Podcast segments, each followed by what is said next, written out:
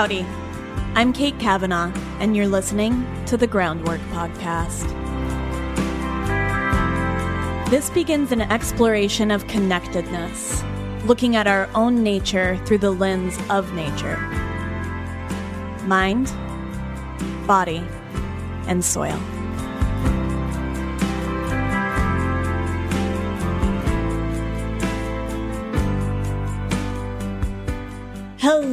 Everyone, and welcome to the Groundwork Podcast. I am, as ever, your host, Kate Kavanaugh, and I am here as we explore together the interconnected themes of mind, body, and soil. I am coming to you right when those seasons are beginning to shift from summer to fall. And I have found the perfect guest to guide us through that liminal space together.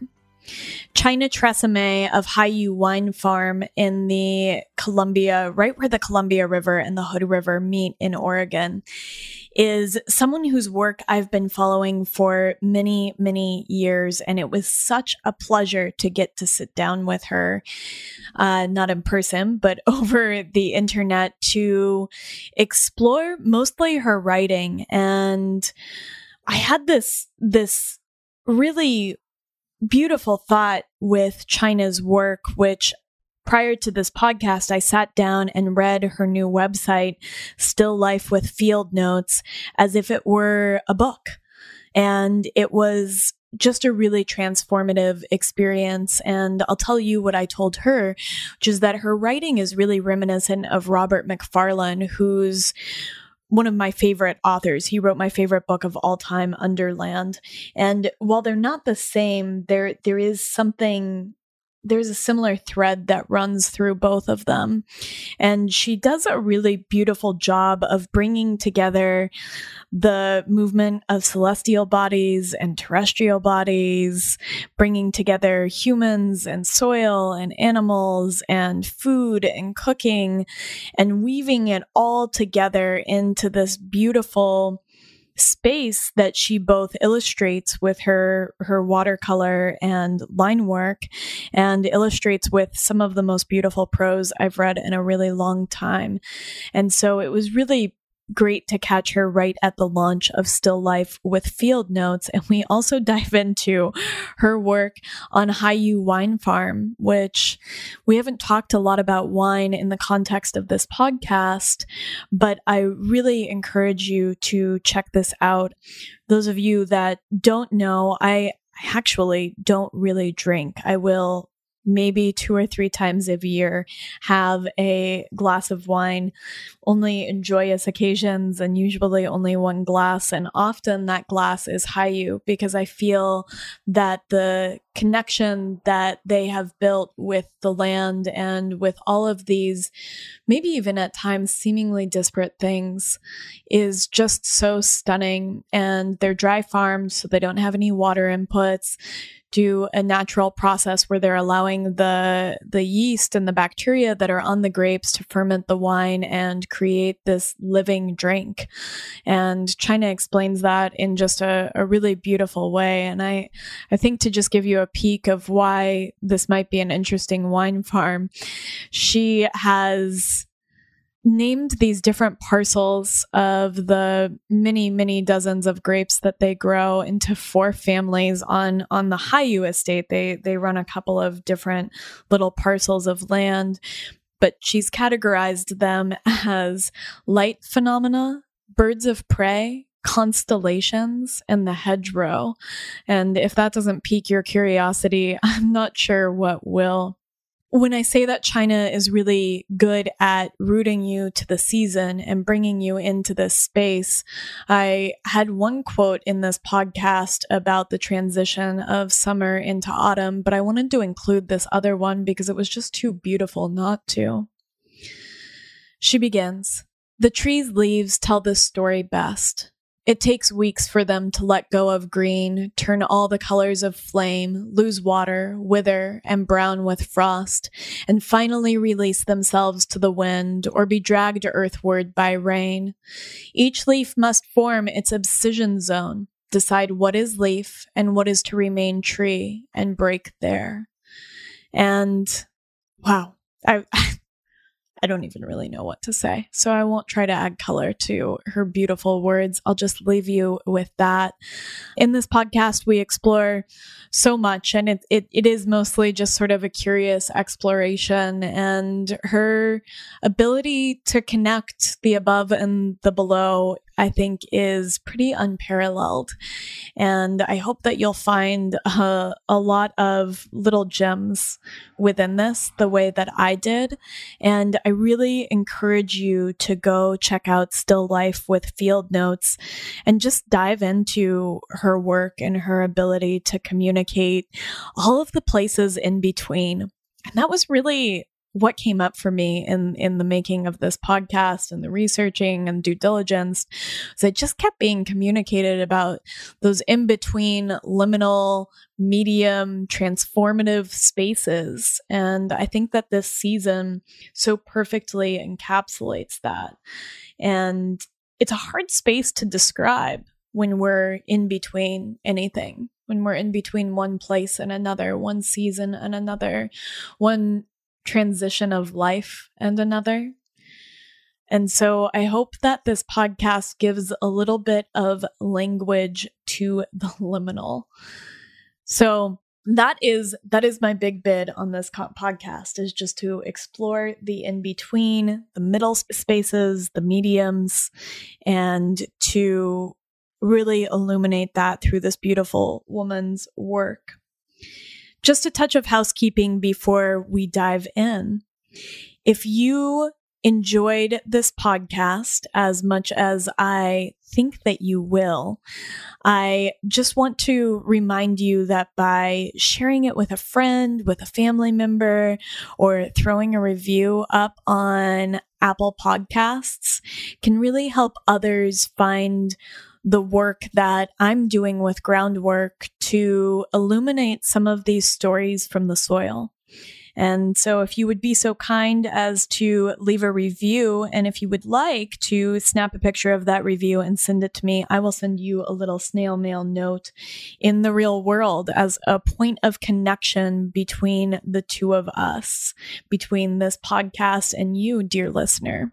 Welcome, fall, wherever you are. I'm recording this introduction a little bit early in our fall season, but when this episode lands, it will be hopefully pretty smack dab in the middle of autumn for all of us. And so drop me a note on Instagram at Kate underscore Kavanaugh or at Groundwork Collective and tell me a little bit about what liminal space you're in.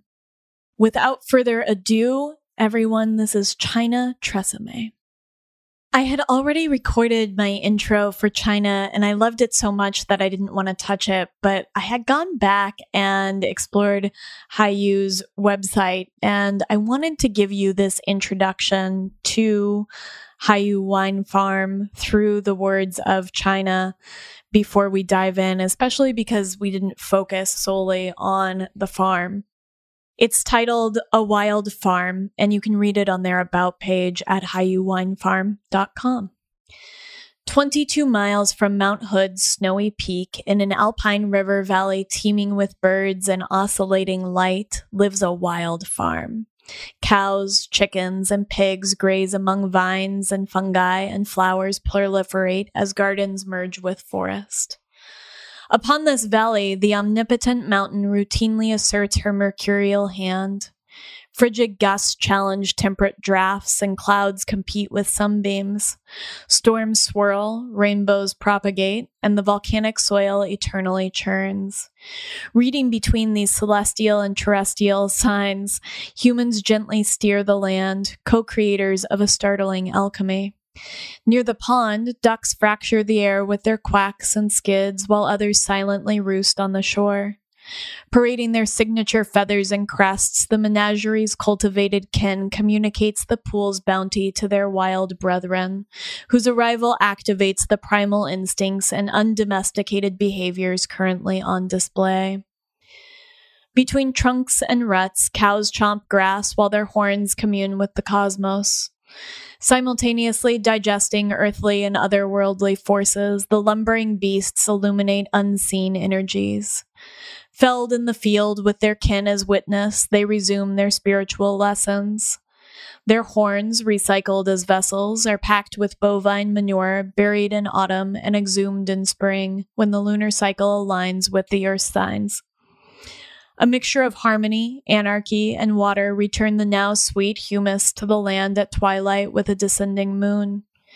Uniting dew, stars, and soil, the ethereal potion captures and nourishes the universe's boundless complexity. In the cellar, grapes macerate. Their golden skins hold an inoculum of microbes in the liquid born of harvest in autumn's torrid heat. Pressed and bucketed to barrel, a capricious fermentation arises within. Yeast and bacteria compete for the attention of concentrated sugars. Hydrogen ions swirl and swap states. Energy and uncertainty are generated in equal measure alongside fruit essences, obscure acids, unresolved complexities, and the potential for magic. For years, the w- wine remains opaque, cloudy, and mysterious. But left to mature of its own accord, it clarifies and harmonizes. A compelling paradox of flavors emerges, transforming uncertainty into profound, haunting pleasure. At the top of the vineyard, a pungent stack of organic matter decays. Animal blood, bones, and skin are layered with kitchen scraps, pomace, and autumn leaves. Strategic stratums of straw, cardboard, and chicken droppings mingle. With time, the pile becomes crumbly, sweet smelling soil, the perfect microbial snack. These tiny organisms transport the compost powers to the earth's lower reaches, where it fertilizes dandelion roots. Sprouting upward, the medicinal flowers become grub for pigs who fracture the land in their hunt. Humans drop seeds in their wake, and the cycle endures as the pigs, once butchered, return their blood, bones, and skin to the pile on the hill. Within a desolate field, a tall russet stalk bends, its stark, spiky seed head enduring the alpine wind until green, prickly spines signal their predecessor's perennial victory. As days elongate, so do the, ta- the teasel's thorn cup leaves, which form minute insect pools. Purple blossoms invite bees and butterflies to perch on their petals. As the new growth flourishes, the older stem decays by its side. Falling to the ground, it joins a succession of chaos, commemorated by statuesque relic of flowers and winged creatures that proudly crowns the season's first snow. It's such a funny thing about doing this is that sometimes I feel like her voice comes on. It's like, oh, and it even in me, even as many times as I've done this, it's sort of, oh, should I panic? Yeah, well, the whole Zoom thing is like that. You just feel it's like socially a whole new rhythm to get it used to. It is. And it's funny to try to navigate where the pauses are in conversation and how the rhythm flows. And it's such a disconnected space from being able to truly read facial cues and to just feel the energy of another person.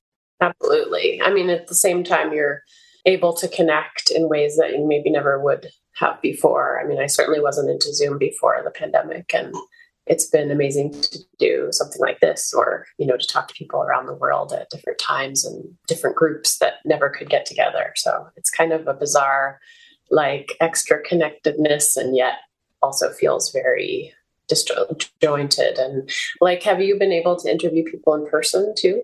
Yeah i've done a handful of interviews in person which has been such a gift.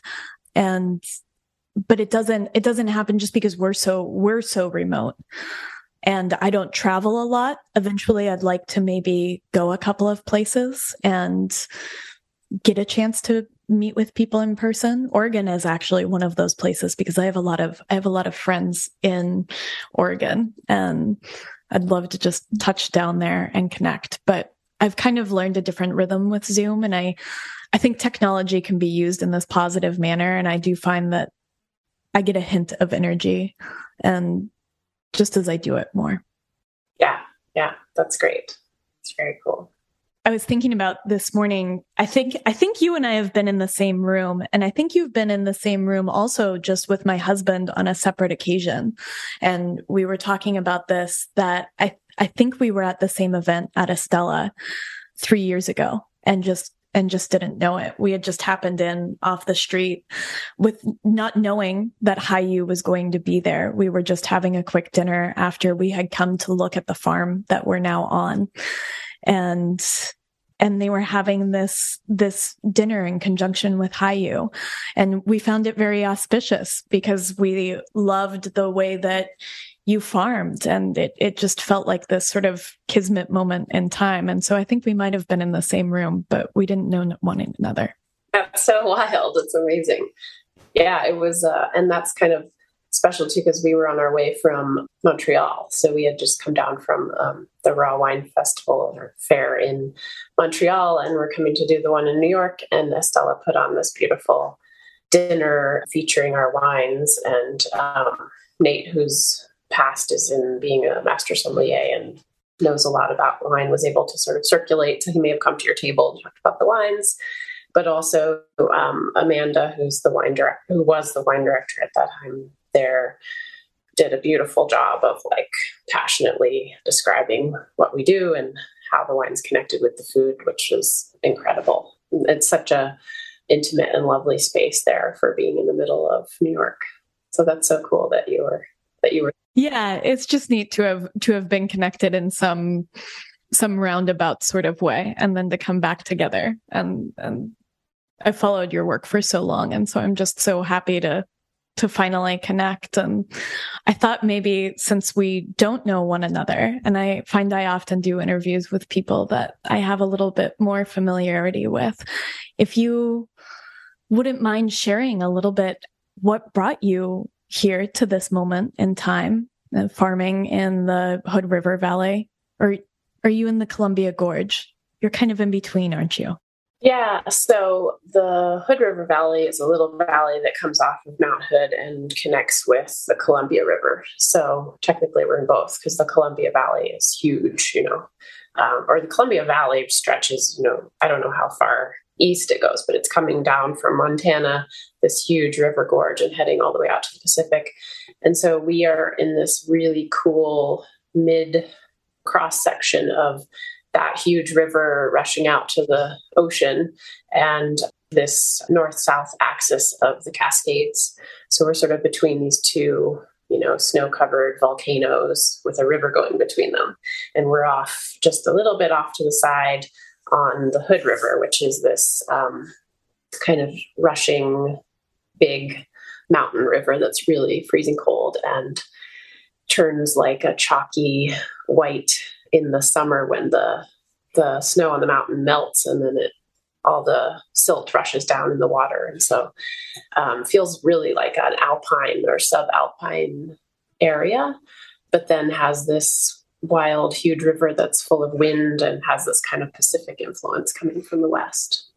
So it's a it's a very special, like I say, a sort of a cross section or a an area of influences that are going in different directions. So it can be very intense, but also very uh, middle is the best word I can think of. Where like the climate is really incredible. It's like it's a zone seven if you're a gardener. So it's mild enough that I can grow figs. And yet we can get, you know, down to 15 degrees and be snowy in the winter, but very briefly. And we really only have like a two month winter period. As someone who we were just discussing, I grew up in New England and Colorado, where you might have a six month winter or, a, you know, a really solid snow packed six months.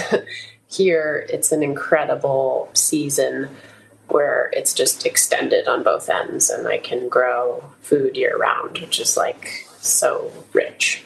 So, um, yeah, I came here in 2008. I moved from Colorado with my then partner, Nate Ready, to, we had this dream of creating a farm slash winery vineyard. So we wanted to be able to grow grapes and make wine and share wine in a context of food as well. So we kind of jumped in and bought land and started raising chickens and pigs and goats and growing vegetables and tending to three acres of grapes. And then about four or five years later, we joined with partners to purchase the adjacent property so that we became 30 acres and farming 15 acres of grapes and making wine from that, as well as other properties around the Columbia Gorge. And we were able to expand our whole animal and garden situation. We had on, we started out on six acres and we had cows and pigs and goats and chickens and geese and ducks and bees and gardens. and so it was a great relief to kind of move out 30 acres. And then yeah. at, at this point, we even now have other vineyards that we farm that we don't necessarily own, but where with the owners are willing to let us bring our cows there or our pigs there to graze underneath the vines, which is wow. um, to us very beneficial thing for the vineyard. Yes. As well as the animals and the yeah. whole atmosphere of the place. So we're sort of spreading outward in that way. I love that. I want to dig into that. And it's funny you mentioned, I just, I think the way that you write has such a root in the space where you are. And it's, it, it was so curious to hear you talk about that in between space. And I think you're also sort of in between a rainforest and a desert in a lot of ways there. And I don't always write themes at the top of my my interview notes but something kept coming up as i read through your work about in betweens and these liminal spaces and mediums and so I, I i wonder too if part of that is coming from the sort of in between place on earth that you are there at Hiyu. Yeah, absolutely. Um, liminal's a great word. Yeah, one of the sort of, we worked a lot with like myths and stories in naming this place and trying to find what it was about because we were having such a profound experience of being on the land and farming and also wanting to move it into this, for lack of a better word, hospitality space where we were you know, sharing it in a way that was sort of aesthetic and elevated and brought people into the experience through their senses. And uh, one of the stories that we kept talking about was East of the Sun, West of the Moon, because there's this I don't know if you're familiar with the story, but it's like a, Mm-mm. you know, sort of like a fairy tale. And this, it's a, uh, can't remember if it's a, a young girl or young boy, and they're searching for something, and it's like the the witch or somebody tells them they need to go on this journey to go east of the sun, west of the moon. And so, this idea of that it's like neither here nor there, it's between the realms in a way, uh, or like beyond the veil, or, you know, and that there's some treasure there, sort of some of the ideas. Um, that have come out of that. And it is very much the, this is not something I was expecting but like it is really this this place is like that because it has this like you say it's um, between a rainforest and a desert so it's the columbia gorge which is a limited area um, so the wine region is the columbia gorge ava is 40 miles that goes from i think it's like 45 inches of rain per year to to 15 or 10 inches of rain within 40 miles so to the west, the wine growers are growing things that are like from northern Germany, not northern Germany, but Germany, and and um, and then you can move all the way to basically like southern Italian red wines in the east.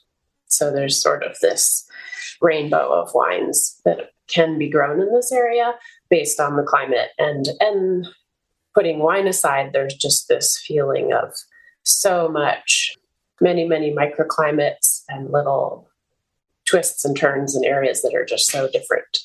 So where Hiyu is located is kind of a middle place in that middle place. So it's a, it's we get about 30 inches of rain. It's pretty green. We have beautiful oak trees. The soils are actually very rich. It's where um, it's a big fruit growing region. So the whole valley is full of pear trees. And then a little bit to the east is another valley, Mosier, where it's all cherry trees. And then as you move further east, there's suddenly like no trees. The grass is brown and it's scrub oak and just feels incredibly different. And then there's elevation as well. So you can go from, we're at 600 feet, we're at, right at the river, and within 45 minutes you can be up an 11,000 foot high peak. So I love yeah. It's just incredible and I think that that that liminal space comes through in your work and I pulled this on your your still life with field notes i pulled this idea of farming as a medium. And i was i was thinking about this because it really struck me. I mean you're an artist both with with brush and with words. And i was thinking about the word this is going to sound a little silly. I was thinking about the word medium and i love i love looking up the dictionary definitions of words that i use all the time and just kind of exploring what that word might be that I haven't considered. And I had never seen more definitions on a page than I had in Medium, or over 20 definitions for the word medium. And I think it really spoke to this idea that when we're in an in between space, right? When we're neither here nor there or something is liminal, it sort of defies our ability to use language to describe it. And so we sort of have this placeholder of, of medium, but it doesn't, it doesn't actually, it is just trying to define something that isn't really definable. And I mean, it, there were things like something in a middle position, a channel or system of communication, a means of conveying something, a mode of artistic expression, a substance regarded as the means of transmission, you know, and, or an individual held to be a channel of communication between the earthly world and a world of spirits, an intermediary, a go between. And, and so I don't know. I just think that there's this connection with where you are and that. And then for you to say farming as a medium, which I just kind of want to dive into because I think it's so juicy and rich in this collaborative way that it's farming as collaboration. Yeah, yeah, that is all very rich. And certainly like medium is what an artist talks about their their, you know, whether it's paint or yeah, like you said, words is your medium. It's like your way of getting from here to there, from the idea to some or material thing. But yeah, I I started this little writing project called Still Life with Field Notes, which I've created as a website because I wanted to just start talking about what this experience is, where farming and the aesthetic and the sort of sublime come together, which is what my experience is of this kind of life. And we've moved so, in our society, we've moved so far from farming. Our idea of farming, you know, generally is kind of not so great and it's very distant. Like we're not so connected to it. And for me, I've, I found having grown up not farming at all, like I had no real experience with my parents were gardeners, they which was really cool, but not working with animals, any of that. Um, Me too. I just coming to that and realized that that's kind of like our human, you know, inheritance is something that we humans have done for so long. It's very natural to us, and when you start doing it, it kind of comes back to you in a strange way that might be unexpected, and it just feels like a very beautiful way to live as a human being is to interact with the natural world in a way that hopefully is not the super manipulative end of the spectrum. Um, there's just so many uh, more more collaborative ways to do that. But I felt like my farming is certainly a way of connecting with the natural world and for me, that eventually leads on to a sort of more spiritual connection. And and art is also a medium or a language, a way of expressing um, things that words or other modes of um, human communication do not do. So those things just became very connected for me. And so I'm trying to kind of write about that and, and share it. I think just to get, I'm getting a little off topic, but it's okay. Um, trying to come back to on topic. Farming. We're, we're rabbit hole people here. Um. yeah, I mean, I think um, farm farm as medium is like there's there's so many ways to quote unquote farm because farming I just think people have this image of like a giant ranch or you know industrial farming or even you know large market garden with a tractor. But farming is really about interacting creatively and collaboratively with nature. And that can go all the way to those to those places but it can also be how you relate to your um, you know your pets or your plants on the windowsill you know it can come down very close to us. And i think there's a whole range in there that we're not exploring that can be just so rich and so important for us to be able to not heal the earth but to be back in connection with the earth so that yes. we're not actually destroying it. I think it's and, and i think that that go ahead sorry. Go ahead. No no you go ahead I think it's I think it's reciprocity. And you write about this a lot and I love this concept. It's come up a lot on the podcast an idea of reciprocity right? That it's not healing as much as finding that space where either we are acting as stewards or we are getting close enough and finding that intimacy with the land with these spaces that allows us to find reciprocity. And i pulled i pulled something of yours on reciprocity where you said it's creating a larger pattern out of small scraps. There is an overall design, but it is fluid, adjusting to failures and self seeded successes.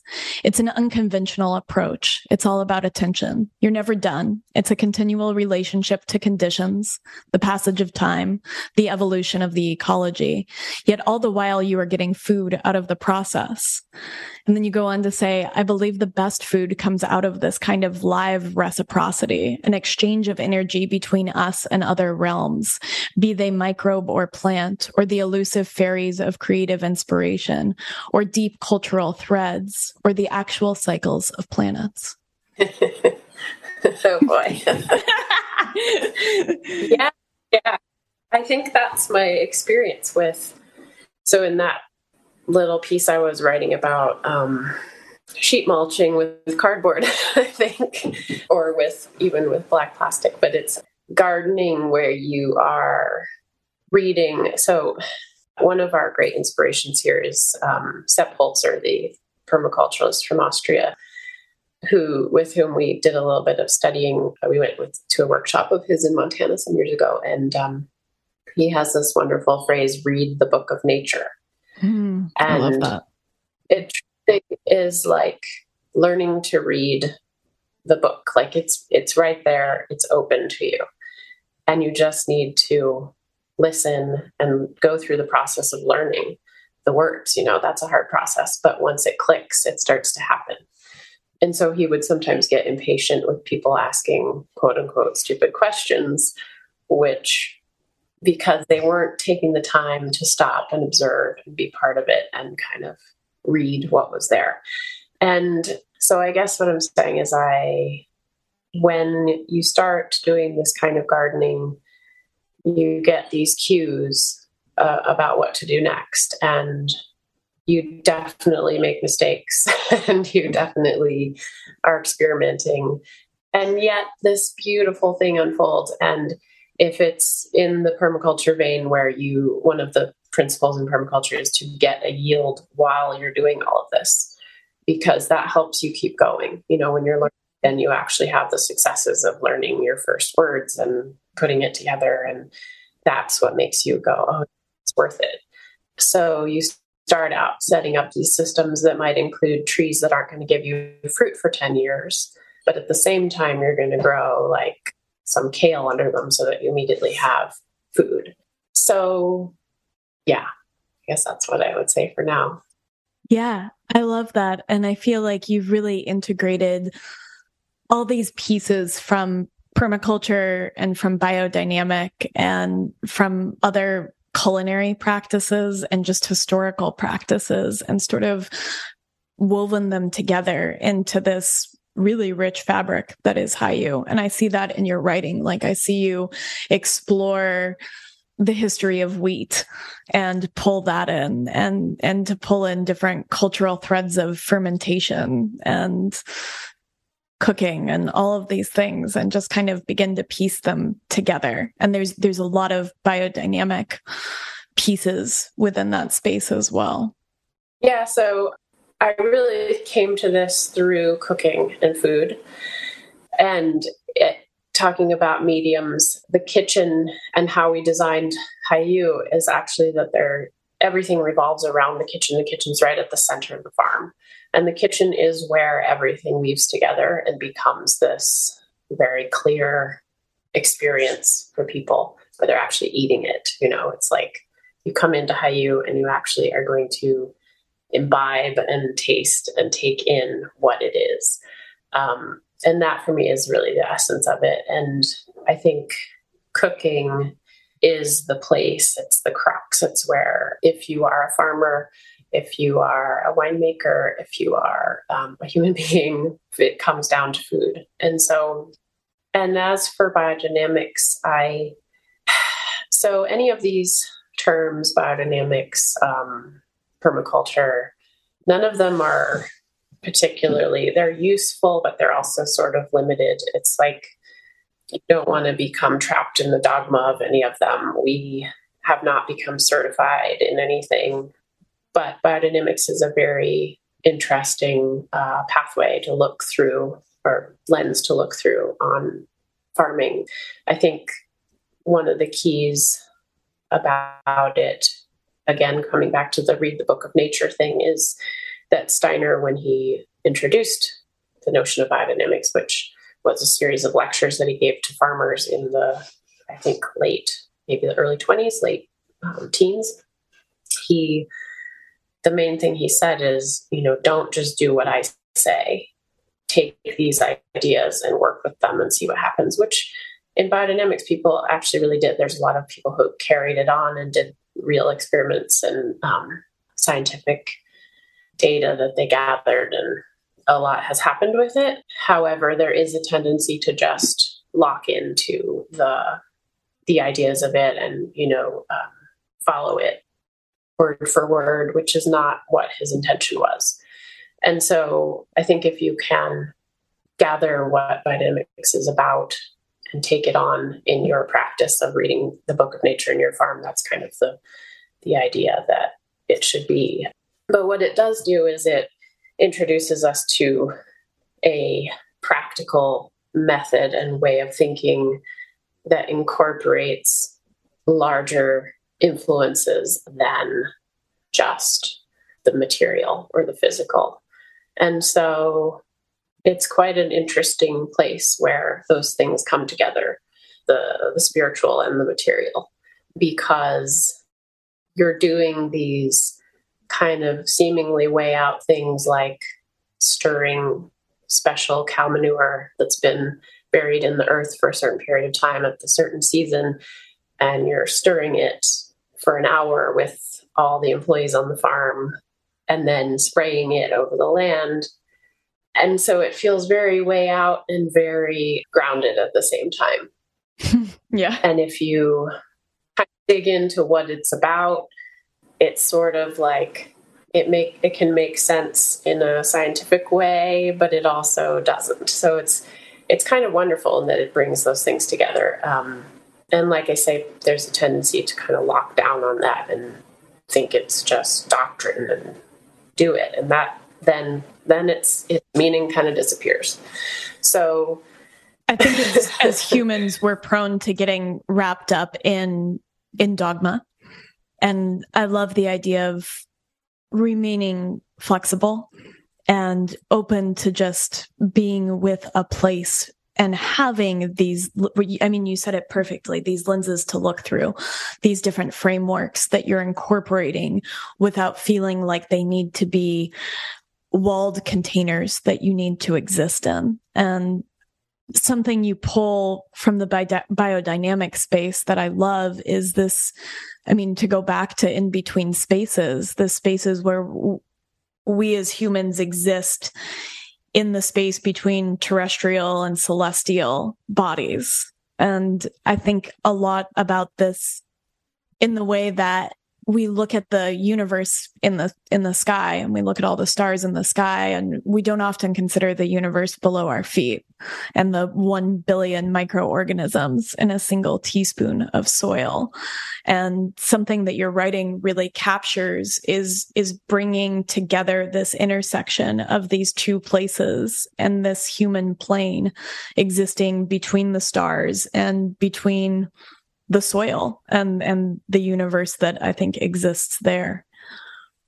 Oh, wonderful! Yeah, again, biodynamics touches on what's going on in the soil. I think at that point they didn't have quite all the language that we do now about the the soil food web and the uh, incredible biodiversity that is actually in the soil, but it does it also talks about how these celestial forces actually are working through the body of the earth like that it's all sort of one one thing. Yeah i think it takes a lot of study and understanding. One of the books that i recommend in my in my on my website there is called culture and horticulture by Wolf Storl and it was written in the i think late 70s and it's a wonderful introduction to biodynamics and what's kind of understanding basically what it's about. But essentially it's you know we're standing here on the surface of the earth. We are part of this ecosystem. And the earth is part of an ecosystem of the cosmos. And so everything so one of the most obvious influences would be the sun's cycle which is called day and night, where we notice that it gets dark and it gets light, and that the plants respond to that. Everything responds to that. We respond, and then it, it gets more, yeah, quite a bit with our circadian rhythms and everything. So, yeah. and then the more subtle influences are so it would be the moon would be the next most obvious, and we can certainly see scientifically the way that the moon influences tides and the and the the tides of fluids in plants, in bodies, in everything. And then essentially it's moving out from there. You have, there are influences coming from Venus, Mercury, Mars, Saturn, Jupiter, Uranus, Neptune, Pluto. They're way out there. So it becomes a bit more um, esoteric or subtle. I don't think in biodynamics per se, there isn't quite such a um, they don't really go into astrology per se. There is a great focus on the moon because, like I say, it's it's it's a very powerful influence on plants. It's pretty it's one that's pretty obvious and can be tracked. But for me, having grown up, I grew up inside. I grew up with a lot of anthroposophy, which is uh, Steiner's philosophy, and I went to a Steiner school as a kid. And my parents are both anthroposophic astrologers, basically. So I grew up with a lot of the astrological language, and I just feel that the um, I think that there's a connection which hasn't necessarily been gone into so much about all of the planets and everything. So everything that you might be experiencing in your personal horoscope or your chart is also what the land is you know the land is experiencing that as well the land slash the world slash um, society. And it's not something that is so easy to track or understand or, or study. But the point being that we just, we are inside such complex and incredible webs of realities that we may never understand fully. But to try to just tune in and kind of feel them at any level is really profound and can influence things in a big way. I love the way that you bring this language into your writing, that there are these threads of entering Libra or Aries. And I pulled a little piece from, from one of your writings and I didn't I didn't write which ones they were from. I just kind of pulled these these little threads. And you said astrology can be like a map. Your personal astrology is like a map of your life and your soul and your personality. As such, it's not going to be a literal interpretation. It's like a line drawing of this thing that you then have to walk or live. Astrology and biodynamics is similar. It's not a literal extraction of what you're supposed to do. It's an indication of what might be coming or what influences are around you and how you can be aware of them and utilize that knowledge so that you're taking care of the land in a way that's in sync with these forces. And I love pulling this language into we are so it's so complicated and all of the influences on us on plants on microbes in the soil i think we could never pick them apart with science alone that there is this aspect of mysticism of spiritual and of things that our science currently could not explain. And and you weave all of that through with just such a beautiful brushstroke with words and and through your art as well. Thank you so much. That's very sweet. I I think like we're talking about mediums and bringing influences together. Um, that's what I hope to do in some small ways to just show how connected it all is. And I think for me, food was that thing that made me realize how how connected we are. It's just so so deep and so um, immediate and profound that to be spraying glyphosate on things is just like so unthinkable. It's like, etc. All the other examples of things that are done, um, and so that when we start, even start to see how connected, so like any of the soil science that's happening now, and people starting to acknowledge, you know, the disturbance of marine life by plastics or any of that, like to start to notice the way that other forms of life are affected. Just it, it ripples out. You can start to be much more sensitive and to start to learn to read that book, you know, that's all around us. And then we will hopefully differently. Yeah. It's funny that you, this idea of reading the land like a book. I had, um, my friend Bobby Gill on who works at the Savory Institute and he talked about this through the lens of ecological literacy. That, and, and I think that harkens back to like, we are just reading a book and we've lost that point of connection. And I, I agree with you that food food is kind of where it all comes together for us as humans. And I think that's just been true of our evolutionary track where most of our lives have been devoted to hunting and foraging and preparing and preserving food. And that that really is this in point into how everything else is connected. And you said something earlier about that space where farming sort of becomes part of the spiritual. And I know that this was that farming was my inroads to that feeling of of the spiritual. Wonderful. Yeah. Yeah, we were talking a little bit about Robert Macfarlane earlier and how his book something he one of his books is about all the words and language that that are being lost that have words that are in reference to you know features of the landscape um, ways in which humans interact with landscape. And it's just these glossaries upon glossaries of words that people used to use in their relationship with the land. I think this book is called Landmarks. And yeah, that's a little bit what we're talking about. It's like it's possible to have this very intricate and nuanced relationship with the land.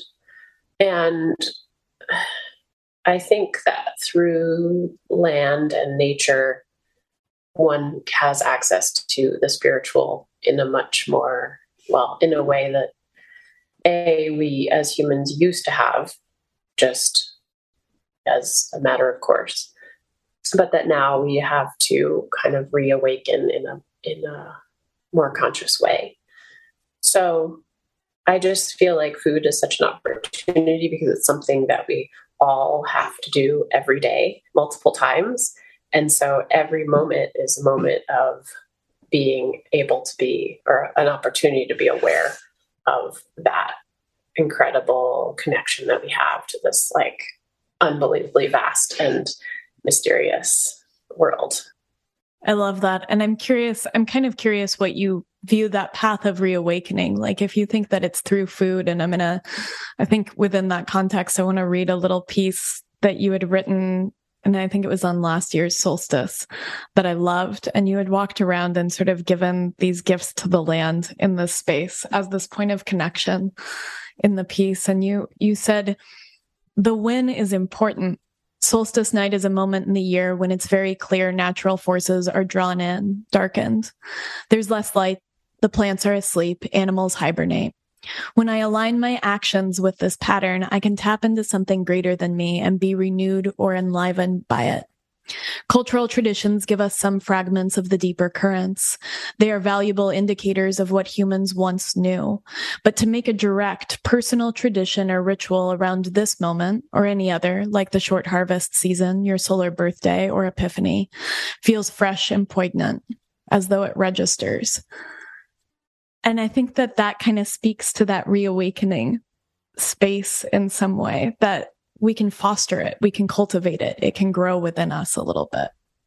Yeah, yeah, totally. I think, um, yeah. So biodynamics gives you these preparations, which are, like I talked about, the special manure that's buried. And and basically they're sort of rituals. They're times of connecting with the land in alignment with um, certain times of the year because astrology is very much about this sort of clock of the cycling of the planets and and um, the sign the planets in front of the signs and how that's kind of beaming down into the earth. And if you align with that you're going to get some sort of flow of energy that you wouldn't otherwise necessarily not that it's like if you don't do it now it's not going to work at all but it's it's just opening up to those those influences. And so there's something about like understanding that, but then there's also something about just being really present and doing something authentic to you. So when we stir the 500, the 500 preparation, which is something that lots of people do, like here we will have all of the everyone who's working on the farm at the time will come and help stir because just that act of like being present, you know, being together, putting your attention on the water as you're doing the stirring is similar to meditation. It's like very basic. You are just sitting and watching your breath, like not very technological or anything, but it's so profound to just make that happen. And every time we do the 500, it's in, it has to be in the afternoon. We try to do it in a in a, a moon, a time of the moon where there's sort of a drawing in because it's about feeding the roots.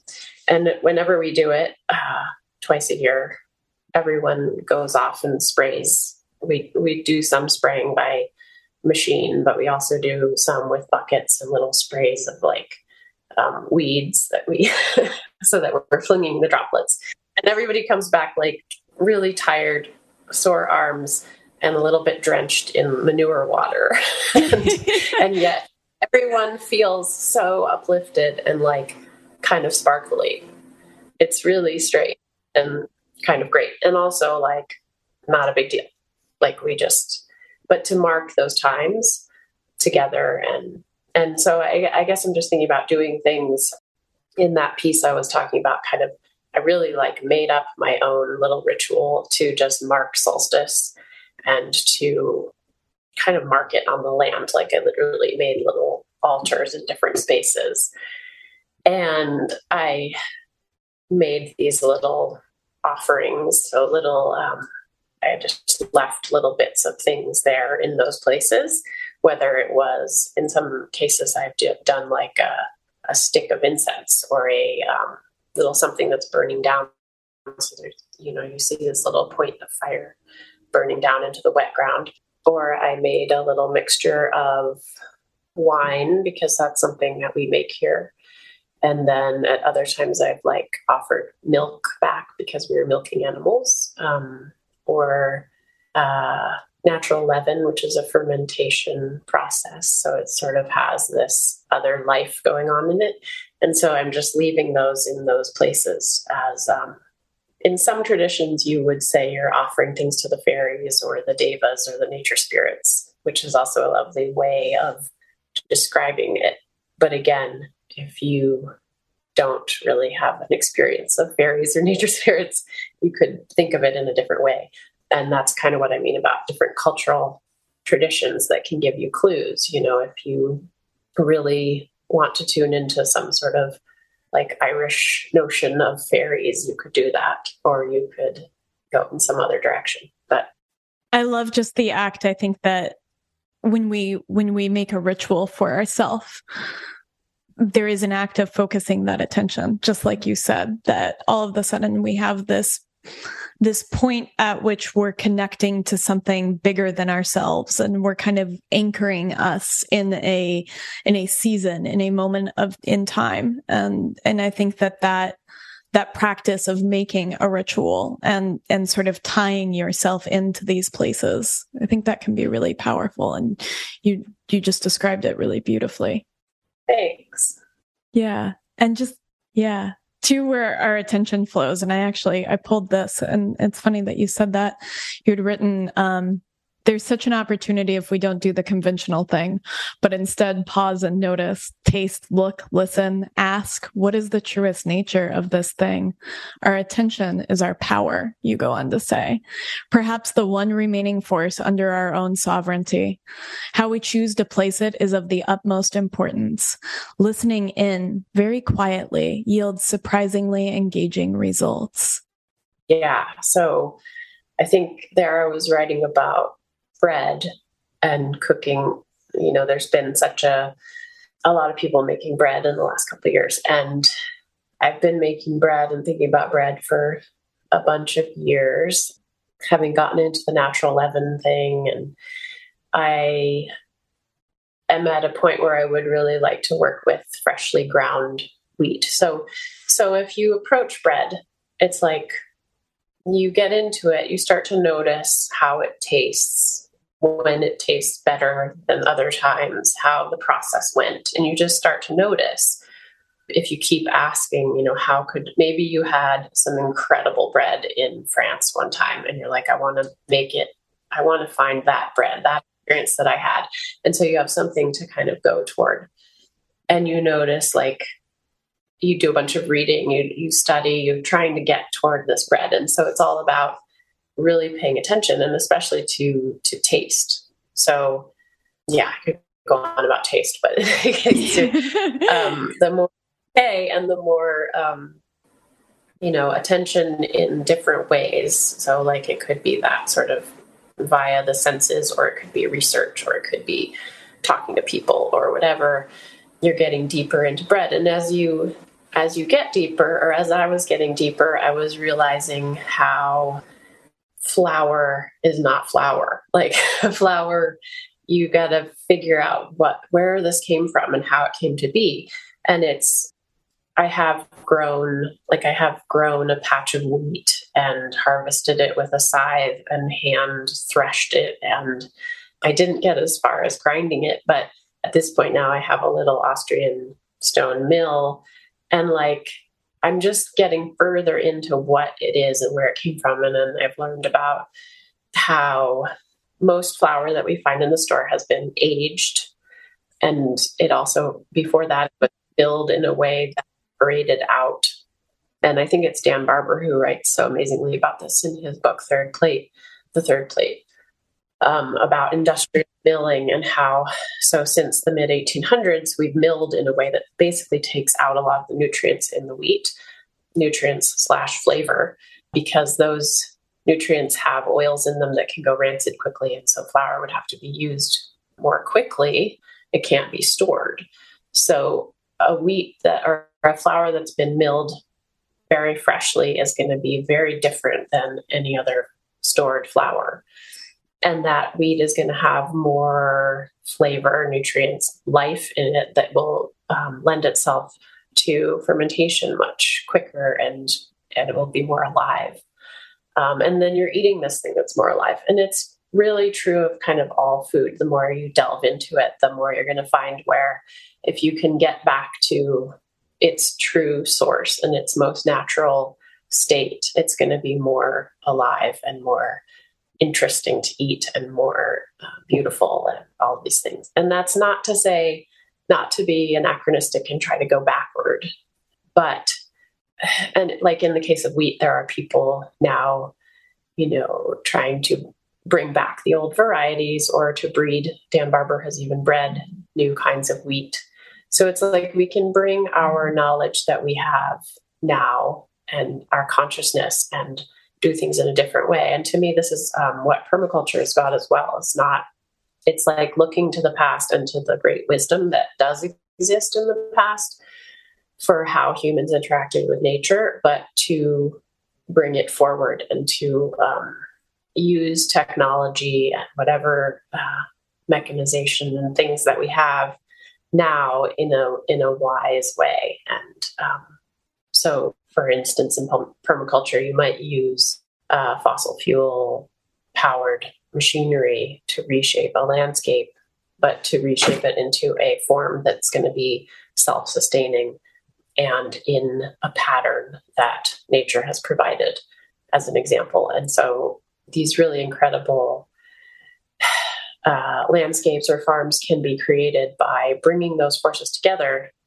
with an aim of not, you know, destroying or just like using fossil fuels endlessly, but, you know, um, toward this sort of higher synthesis of things. I love that. That makes no, that makes all the sense in the world. And I think it's, it's, there's a there's a place where we're caught in romanticizing the past and romanticizing the future. I don't know. Paul Kingsnorth writes a lot about this. If you've ever read any of his work, and I think it's we have to find that space where we can use we can use some of these tools, and we can also still go back to an older way of doing things at times, like when we're making a loaf of bread, and I, I think that's an important space.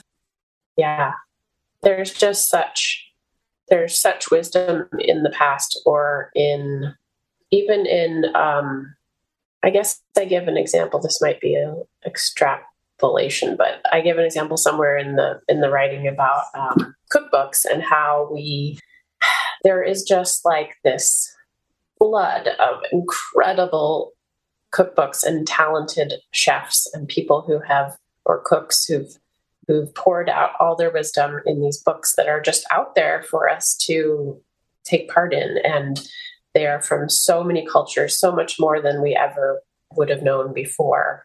And that information is just there. It's like incredible. And so when you set out to make bread, you don't just like get some flour and water and start playing around. You can go and look at like there's people who just you know like chad robertson has laid out the entire way in which he has made this incredible naturally leavened bread that is you know has changed the way that bakers think. So what was my point about that? Just that it's not it's not a bad thing to go back and rely on other you know on the past or on other people's wisdom but you also don't want to just get stuck in that you kind of need to like have your own firsthand experience, but also draw on what they're, know, yeah.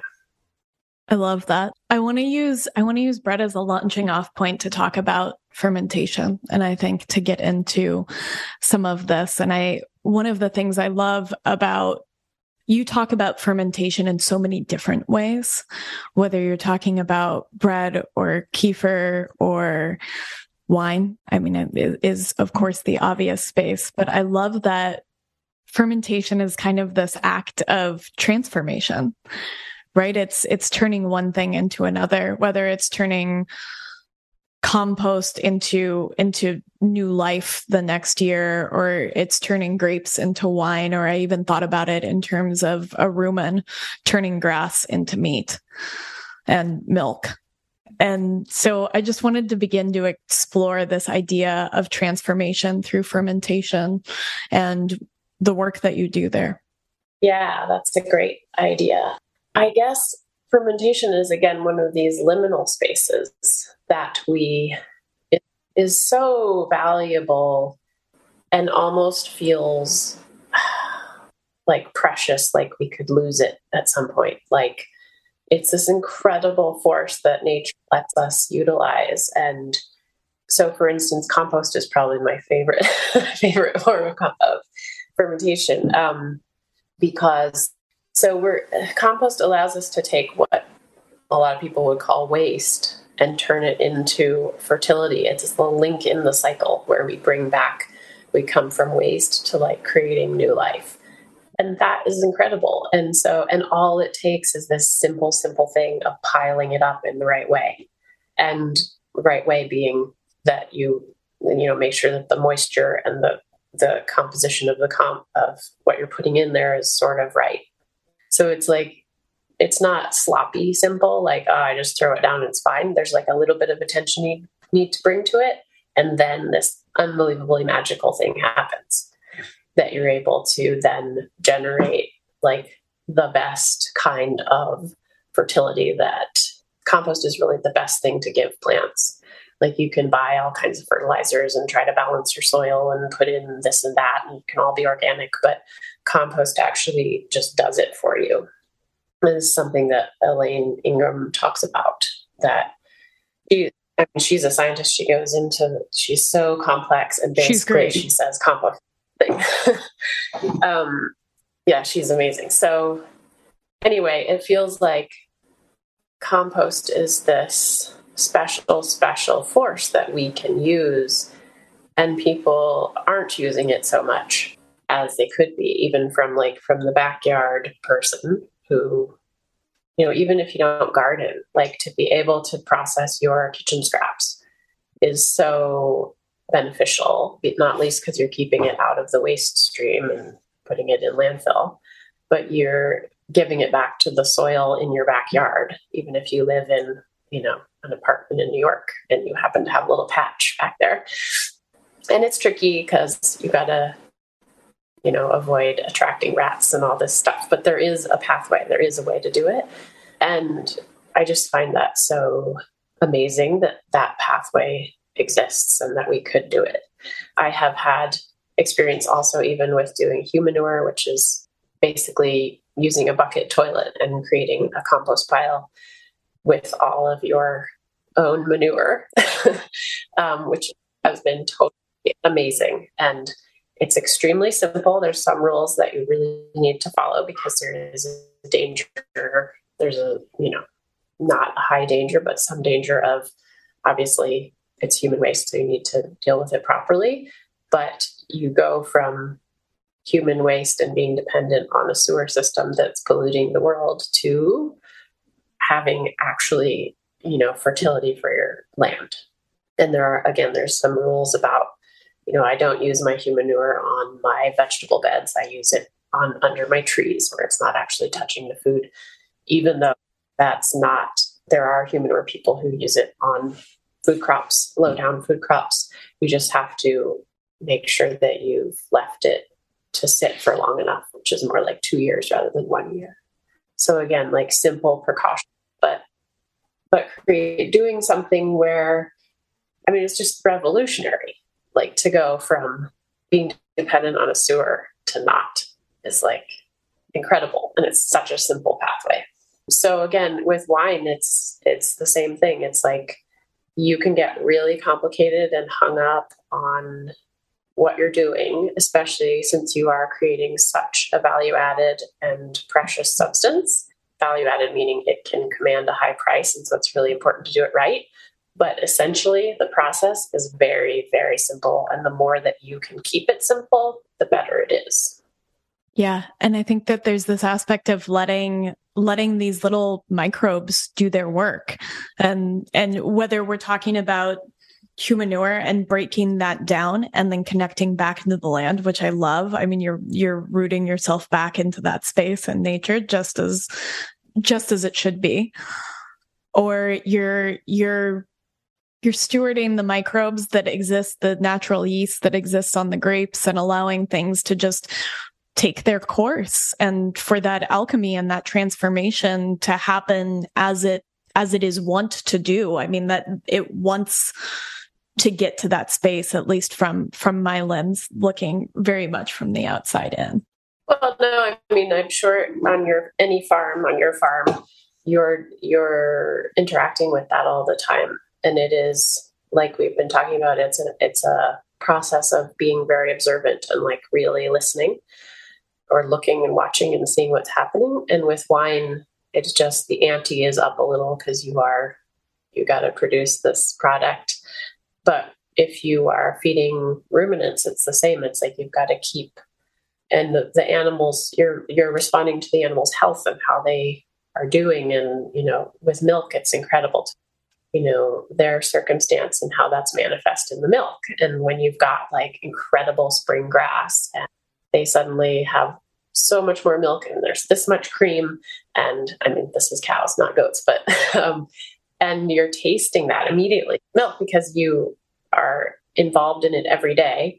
And so then you taste that and that experience of taste is so incredible.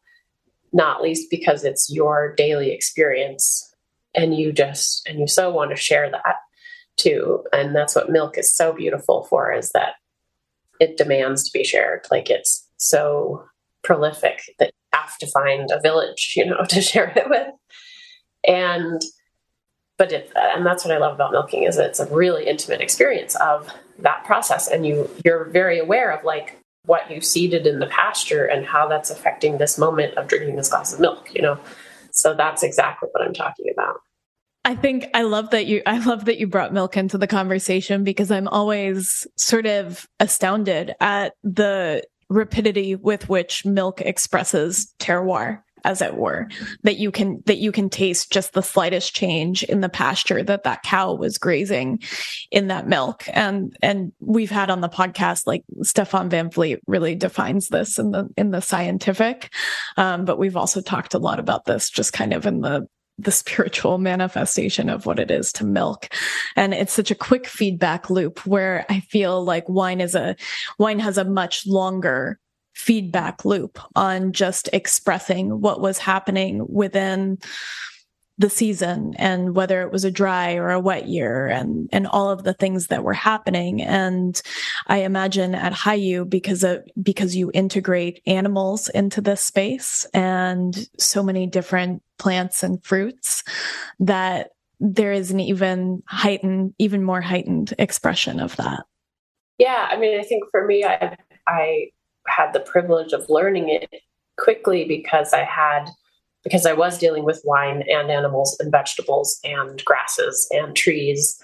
And yeah, wine has a much, wine is very intimate as plants go because it's so labor intensive to care for the vines because you're out there every day of the year doing something with them. And it's often like throwing yourself on your knees and getting down in there and thinning shoots or dropping fruit or you know you're very intimate with the plant over a long period.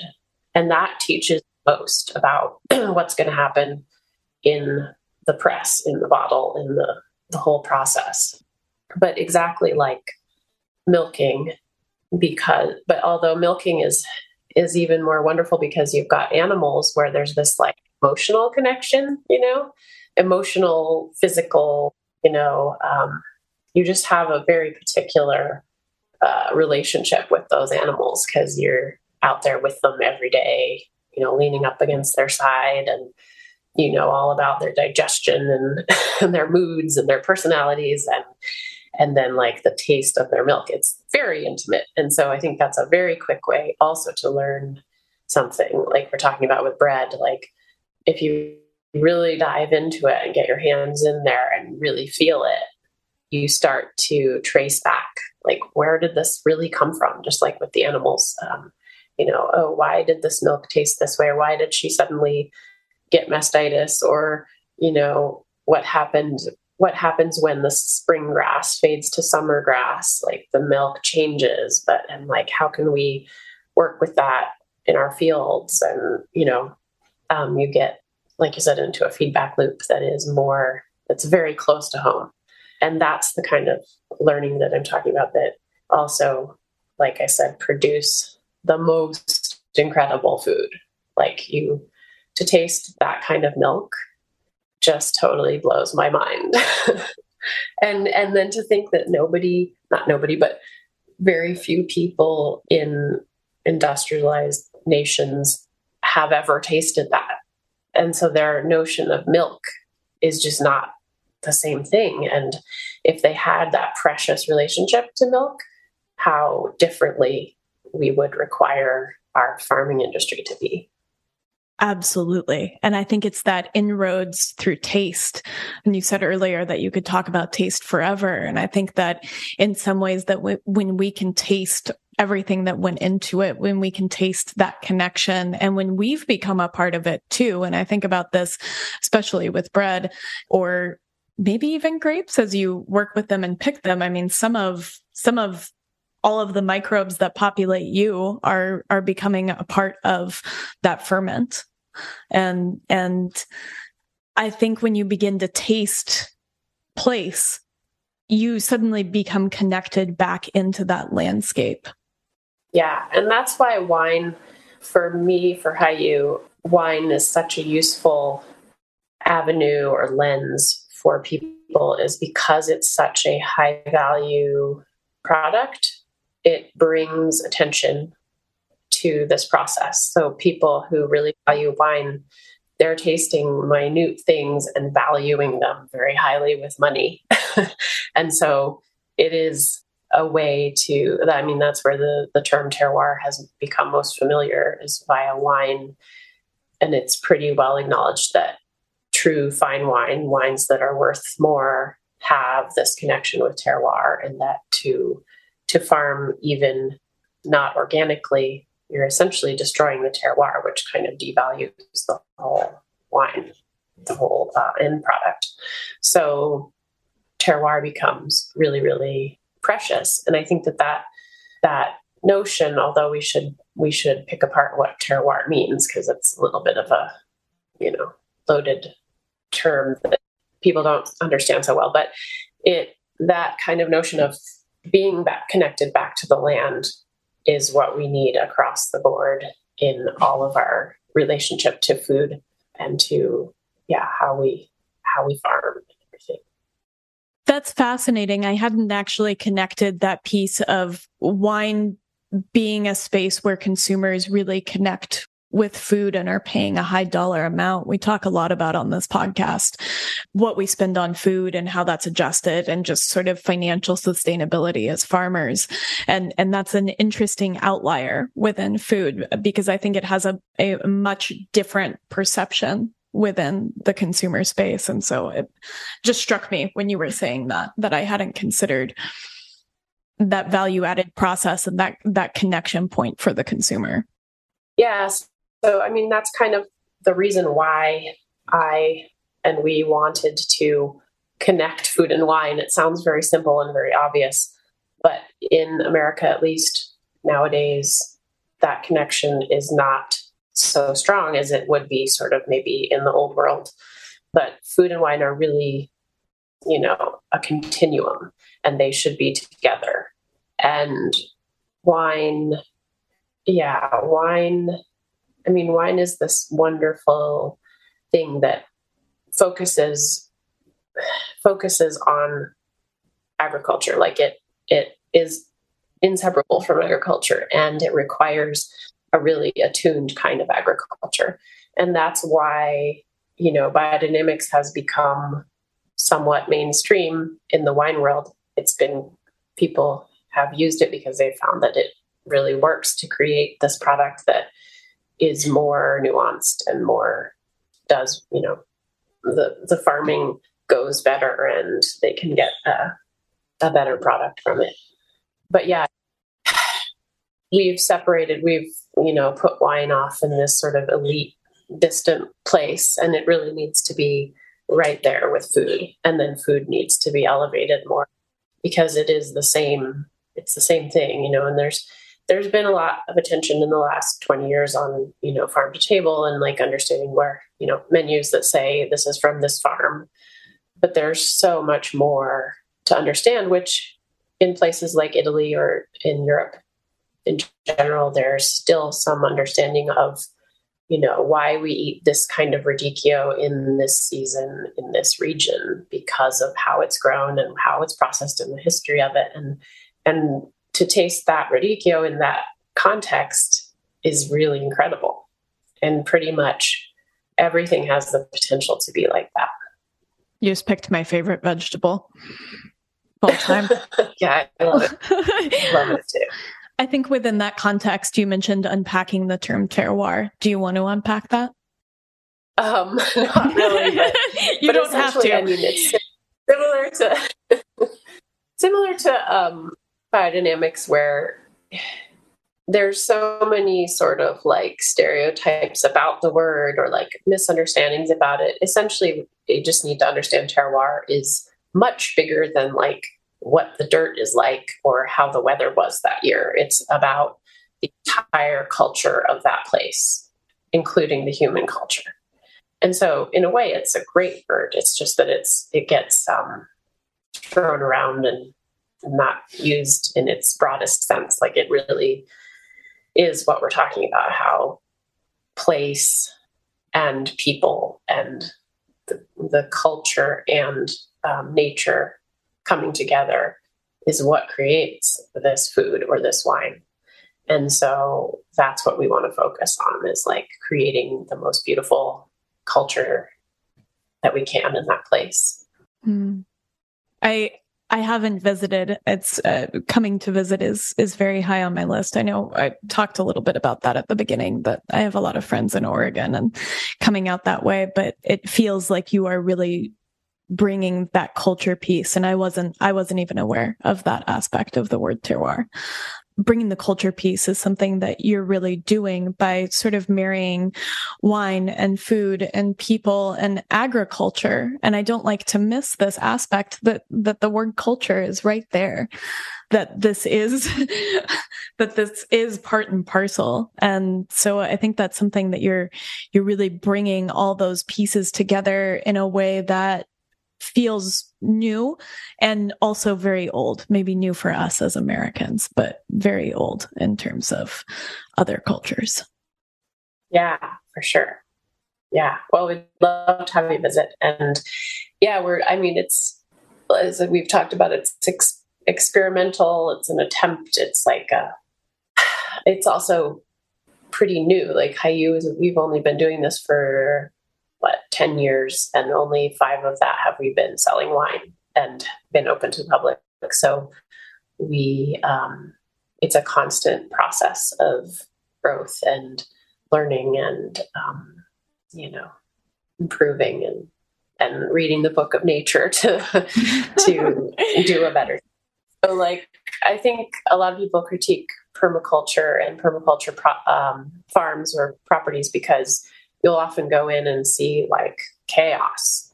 And it's true that sometimes part of the process includes chaos, and there's areas where it's like looks not right or unkempt or whatever. And there are, there's sort of constant evolution, which is what, you know, what life is. So it's again this thing of attention if you just are continually being present to what's happening and seeking to learn how to um, respond, then that's what it's about.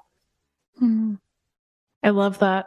I, I was just trying to capture that that that process of of putting your attention on to something and then learning to respond and I think in farming you get this really beautiful chance to kind of do this each season that you come out of a season and you go into winter and it's like okay what what chaos ensued. Because it, it always is a little bit chaotic i think especially for those of us that are that are learning this as first generation farmers. And oftentimes as people that grew up in cities and and to get a chance to to tweak it and to do things a little bit differently in that next season.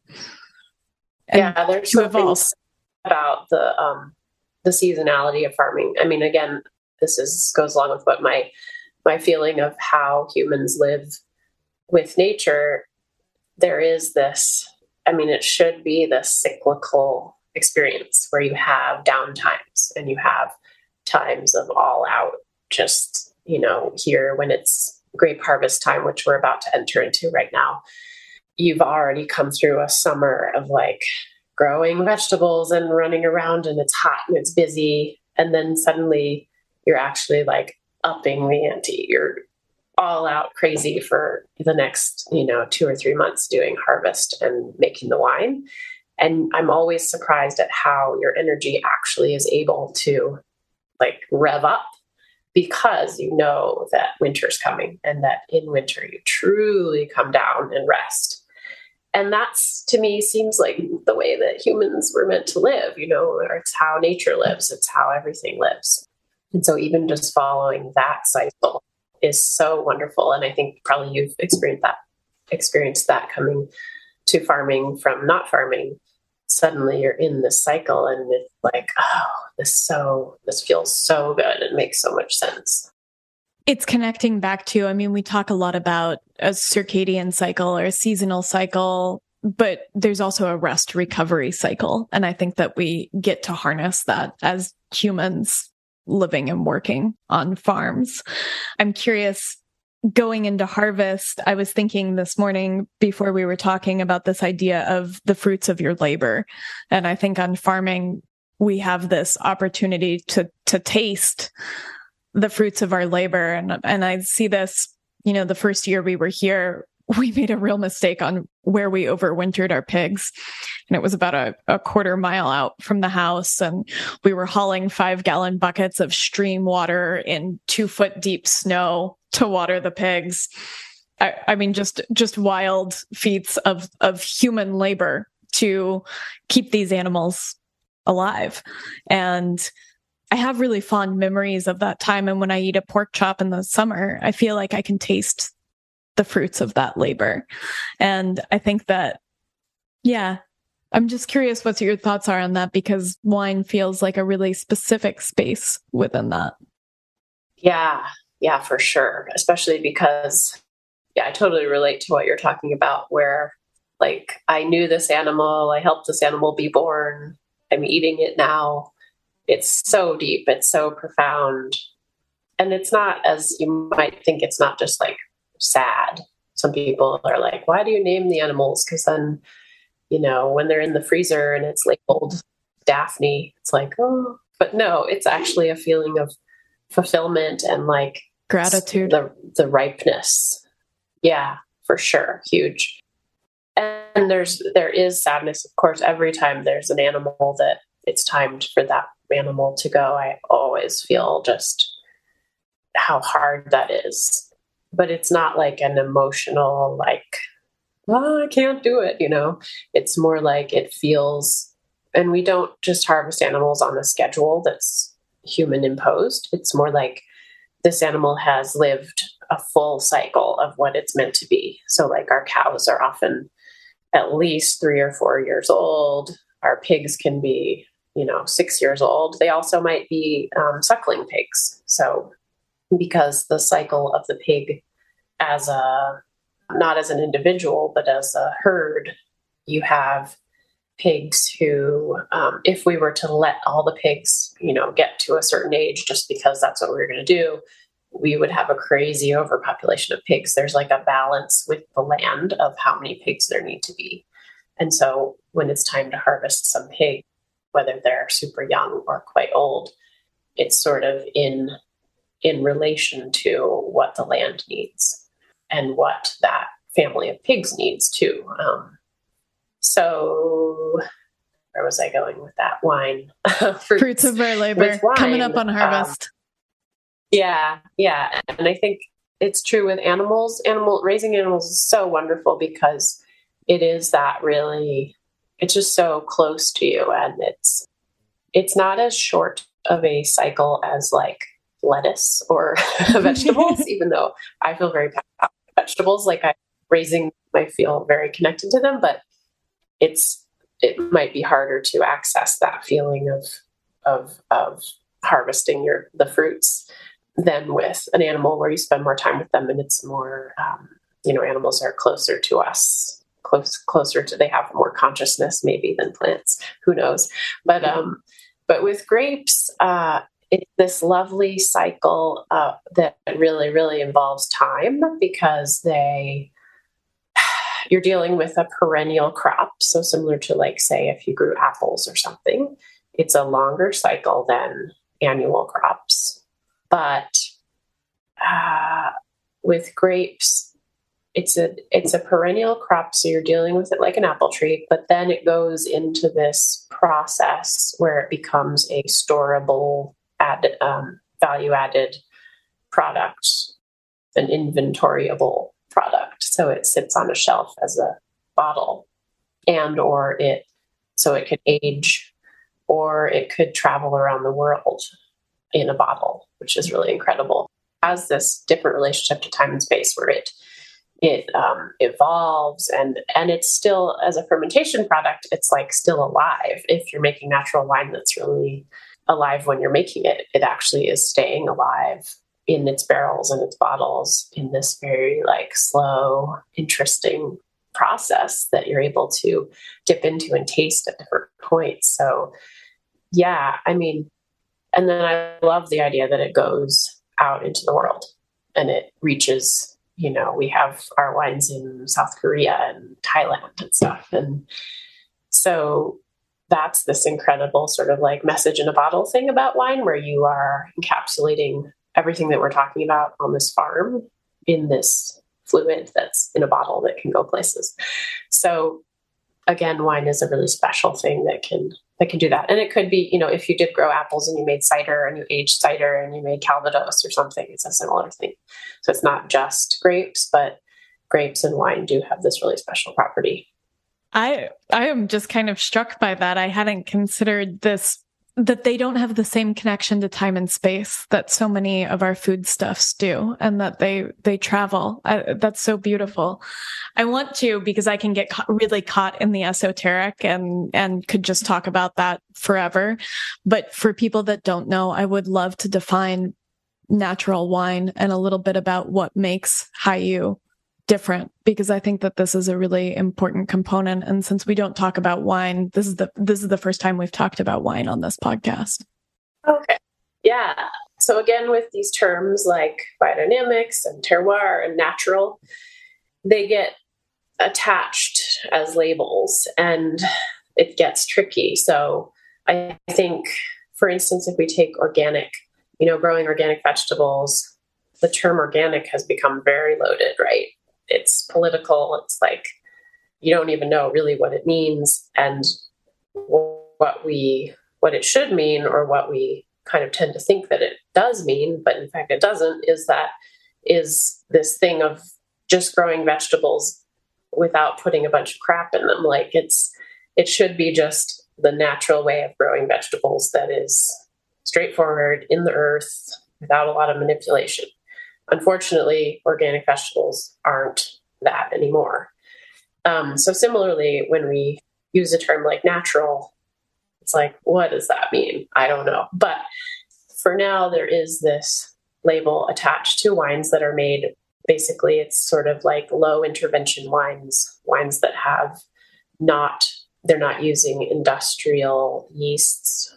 And there's definitions under the term natural, which I don't can't recall at the moment, but like to be a natural wine, it has to be under a certain amount of sulfur in the pro in the making of the wine, and like I said, low intervention, meaning you're not monkeying with it a lot. but so for us, we we probably exceed those requirements. Like our the level of sulfur that we use is very, very, very low. It's only at bottling which is a moment when the wine gets exposed to the air. It can get exposed to a bunch of things, so you're just protecting it a little bit. But essentially, it's making wine in the way that most people probably think wine is made, but it in fact isn't. Meaning, you take grape juice and you let it ferment, and then you to a certain point, and then you bottle it, and it's this beautiful drink, right? Unfortunately, wine and the wine industry today, it's a much more complex, industrial, fraught with issues product. but what so what we are actually doing is taking grape juice and letting it ferment to a certain point and putting in bottles and sharing it. I'm gonna let the cat out of the door one second. I know that. I know that noise. yeah. We have that noise. Do a little animal I like it when animals visit. on the on the podcast. Yeah. Yes. Very cute. Yeah, so our wines are we even we've even gotten to the point where we don't spray sulfur in the vineyard. So most most every at least in Oregon, even super organic, amazing vineyards are still spraying sulfur, which is not a terrible thing. It's something that's always been sprayed on grapes, not always, but um, for a very long time, and it's used to be a natural product, but uh, that would come out of volcanoes.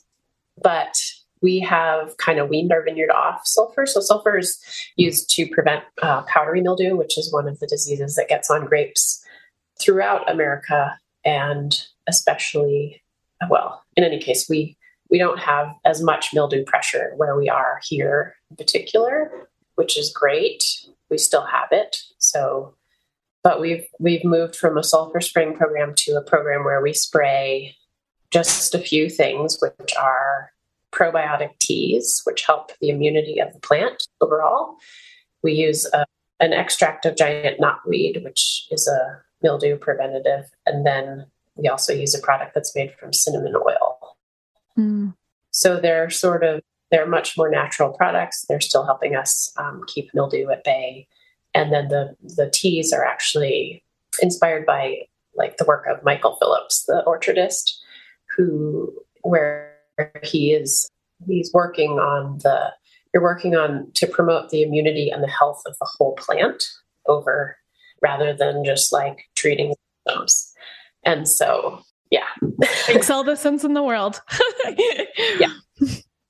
And takes work and takes attention, but is simple. And so, so our wines have, yeah, a lot less of a sulfur presence in them, but they are also truly the grapes that we've harvested by hand, brought in, and fermented without the use of commercial yeast. So we're just letting the yeast from the atmosphere and the culture of this place go into the the vat and help ferment the grapes. And that does include like what's on our hands as we're working with them.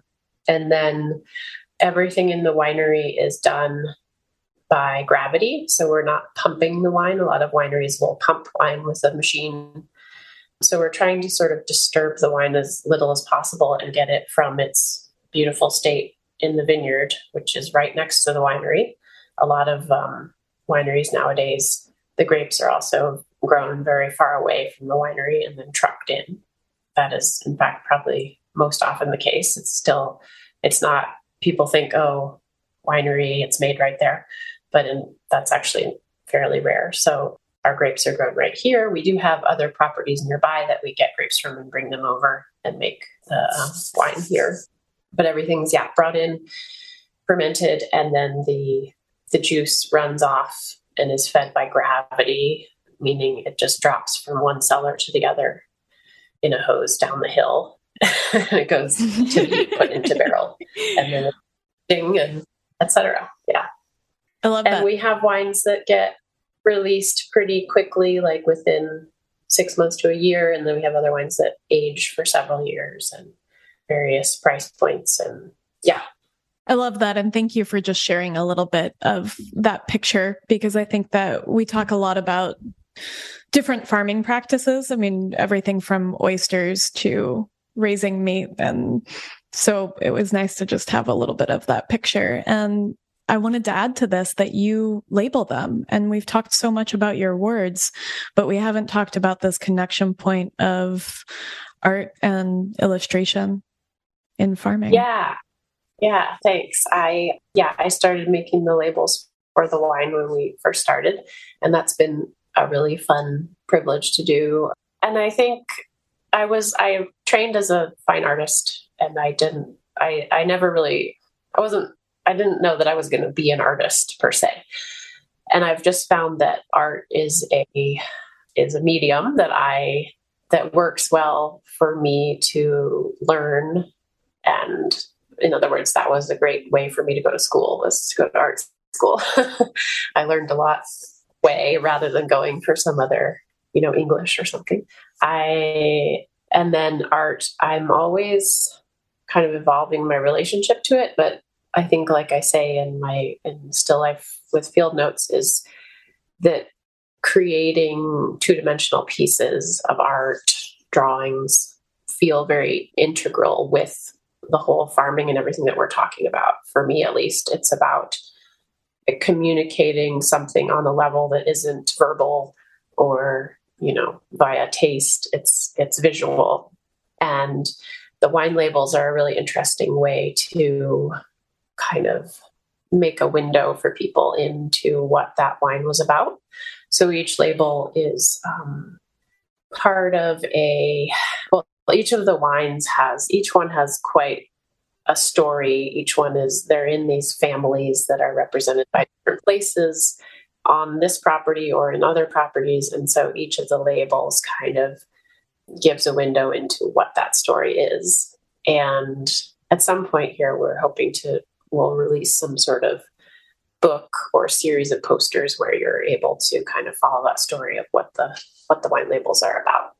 But there's about I think there's more than 50 of them at this point Nate makes a lot of different wines because we have the way that we do things is growing wines in field blends. So they are grown as a blend in the field, meaning we'll have a field of, you know, half an acre that has more than 20 or 40 varieties of grape in it.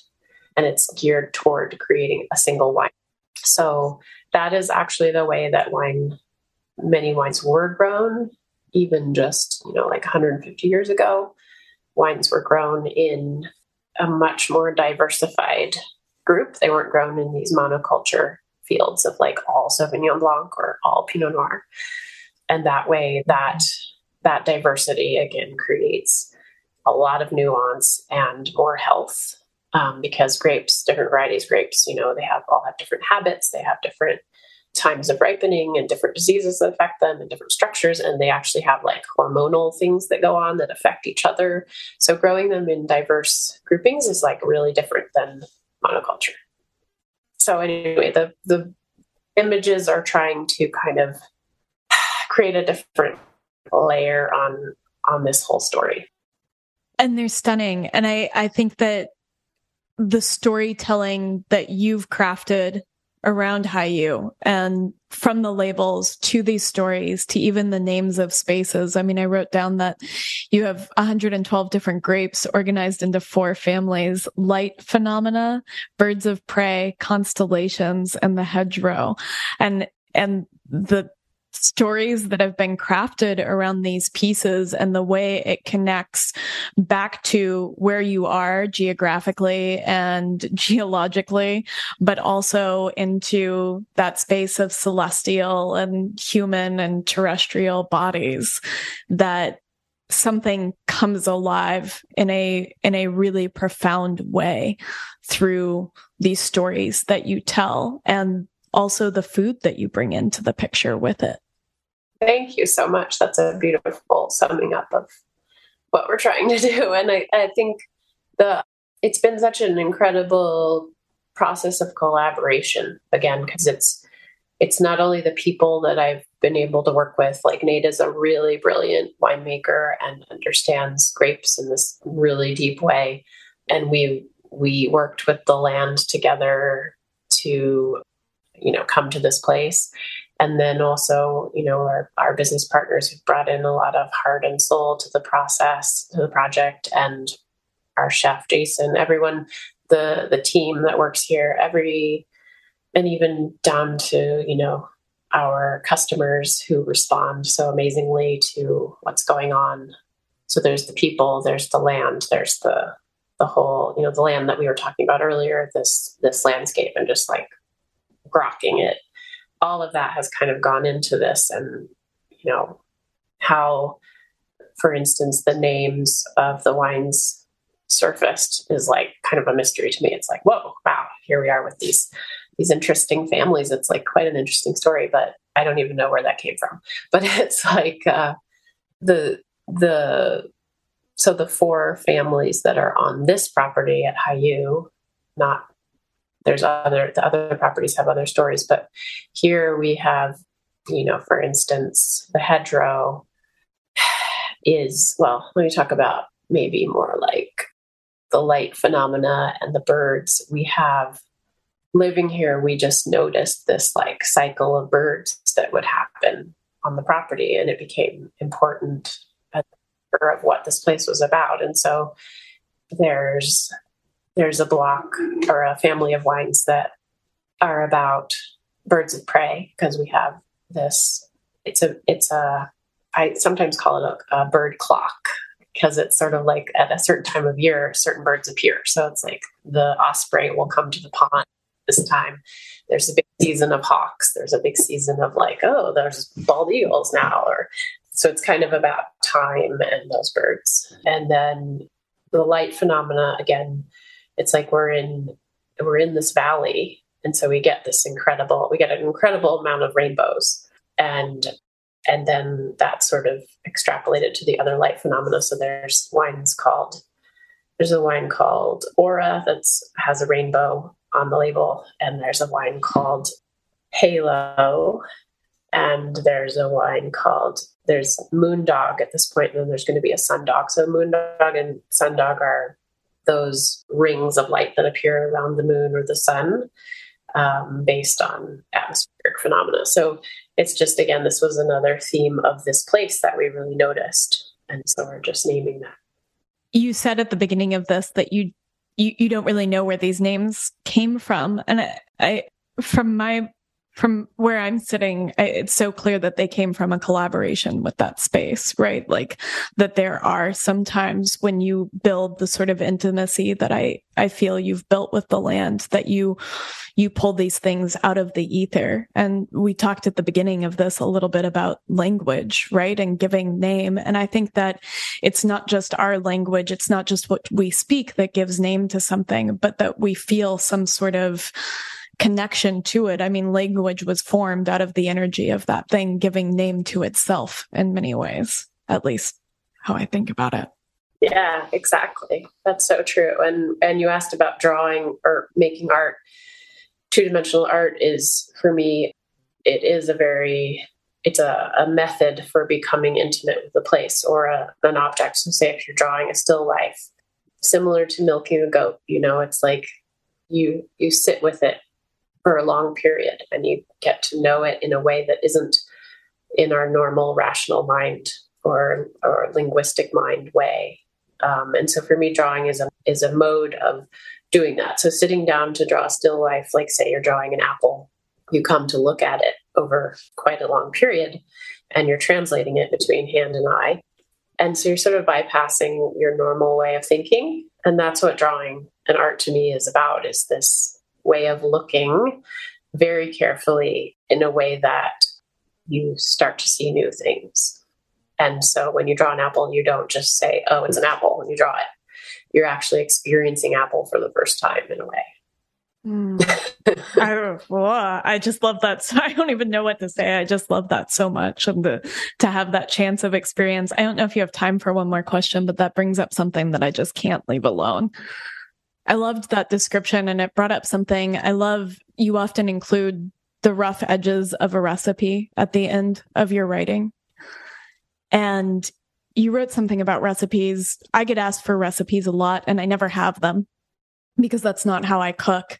And you wrote something that I think is so beautiful. And I think it's also about translating that thing in that presence and attention of the moment. You wrote, Piero, the chef in Tuscany, used to say, the oven does not cook the food, you do. He'd always set the oven at the same temperature for whatever he was putting in there, from roast rabbit to eggplant tart.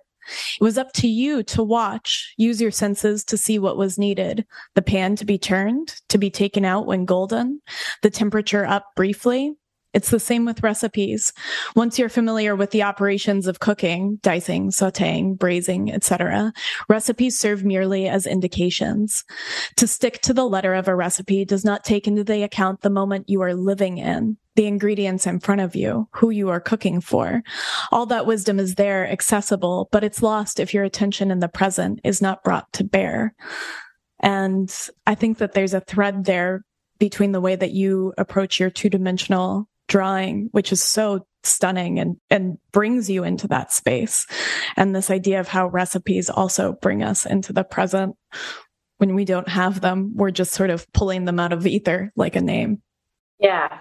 Well, thank you. Yeah. I certainly feel that way about cooking too. That I think, like I was trying to say earlier about the cookbooks, that it's like you want to rely on the great wisdom that's out there. It's just incredible but you also need to be present to your own experience in the moment. And cooking, I think, definitely teach you that. Like I said, like once you learn kind of the basics of reading, for instance, you're learning how to put the letters together. And then at that point, something kind of magical happens. And I just love cooking because it's a practice and you do it so often if you commit to it. You know, the results are so tangible. And um, yeah, yeah, I love that. I mean, I cook twice a day, every single day. Um, it is a practice not unlike meditation for me, but it's a space that I drop into that connects me back to back to land and back to what I'm doing and and back to a sense of purpose and and gives me that that space to be in the moment and and very much in the season that you know we just finished making some crab apple sauce from a crab apple tree or, you know, pulling out a pork chop from last year and pairing it with some apples that are just beginning to to come online here. And oh no, it just I think it connects you back through taste and back to land. And I love the way that you described that. Yeah, it's so profound. And when you you know, tasting the fruits of your labor, like you talked about, is just I mean, I don't think there's anything more wonderful, which is why I'm such a, I just want to share what farming can mean to people if they, and I'm not saying they need to go and buy land and, you know, there's so many, there's such a wide spectrum of what you can do to get closer to farming. Yeah.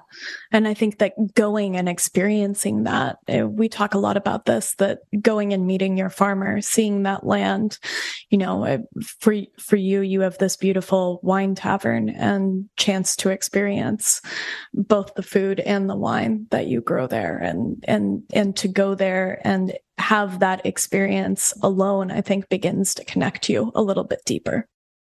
Totally. Yeah. So important and people have been doing more with like going to farmers markets and stuff but it's like i think that to see the reward is what's really key like we talked about getting a yield while doing this process. Like you that's why cooking can be so satisfying is you're literally having a reward every time you cook because you're eating this beautiful food and you're feeling better healthier using beautiful ingredients and so that's why I feel like it's a great, a great medium or tool. Yeah, another medium. Thank you for finding all of these liminal spaces and mediums. I pulled out, I mean, this morning, and I was telling you earlier that this morning was very crisp and cool, and I could feel fall. And obviously, I'm pretty far north, so fall is going to hit me earlier. But as I was reading through your work last night and I took my my first after chores bath of the season like I was chilled from from doing chores in the evening and I came in and I lit a candle. I was reading some of your work. And I pulled out this piece. You have a lot of you had two beautiful pieces of fall.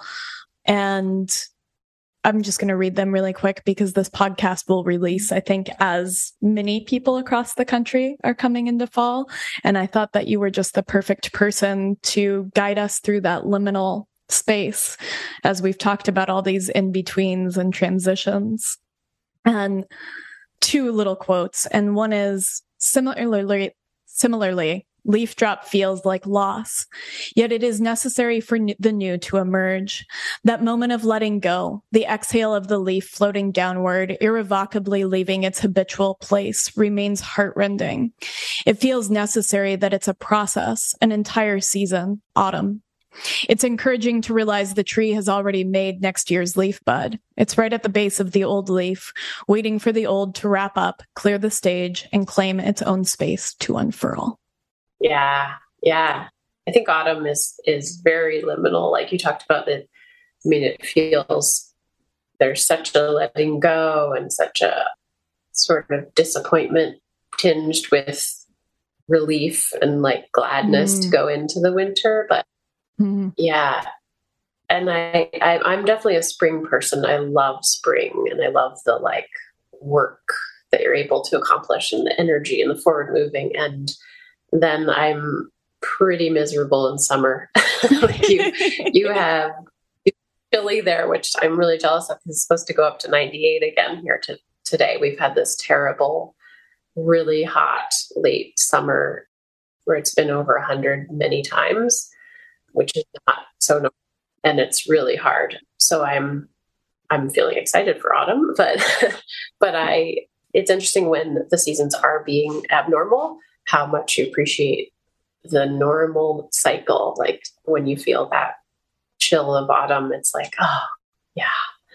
But autumn typically, yeah, there is a a sort of grief about it, but also getting down to purifying is so this is the season of Virgo, which is about purity and and refining. And so that's why it's the harvest. It's where you're gleaning, pulling things, you're pulling in the good things and letting other things die. And and that's what Virgo is about on the personal level as well. So I don't know. There's just it's just very good to embrace the season, and the seasons are much more nuanced than we normally give them credit for. So, you know, we could we could say that there's at least twelve seasons because there are the twelve signs, but even within them, you can experience.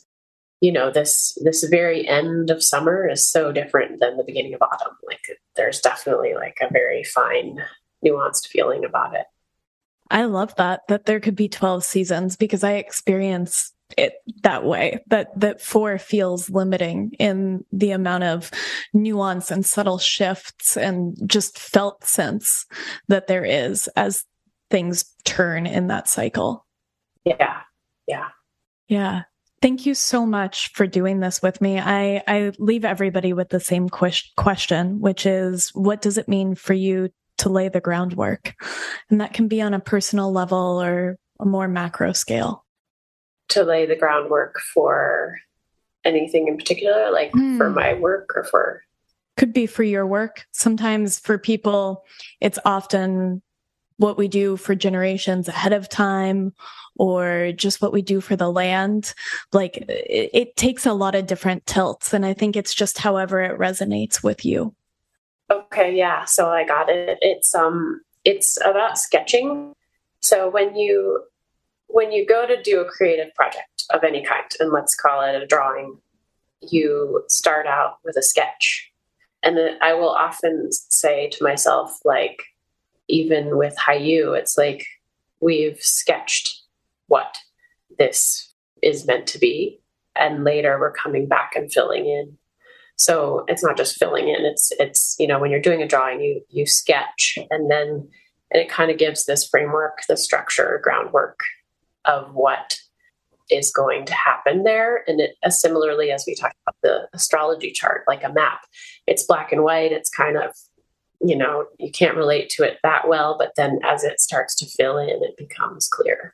So sketching is a really important metaphor for me for anything I'm doing because it's like there's this moment where you need to just put in the block the building blocks but not get too attached to them and like know that you can work in and work it up better as you go along. That was perfect. That was so beautiful. Thank you. Thank you for that we'll have links to where people can find you in the show notes but including still life with field notes and your instagram at Stellagraphia and Hiyu. And I, I, don't know. I want to make sure I'm not missing anything. And also, I wanted to make sure to draw people's attention to the understory because I think that this is such a beautiful way to support the work that you guys are doing. Wonderful. Yeah, thank you. Those are all great links. And the understory is um, our subscription to the farm and what we're doing. And it's you also receive wine on the I think it's a quarterly basis. It has to do with when we can ship wine because wine needs to be shipped in the in the season when the temperature is right, so that it because it's a living thing, so we have to take good care of it. But yeah, thank you so much. Um, um you have a wonderful way of asking questions and really, really listening and grokking what what this is all about. So I really enjoyed it a lot, and thanks so much for the opportunity. Oh, yeah. Thank you. Thank you for that. That was very kind. Um, it was a pleasure to have you on. Thank you so much for listening to this episode of the Groundwork Podcast. If what you heard today resonated with you, may I ask that you share it with your friends or leave us a review? This helps others find Groundwork.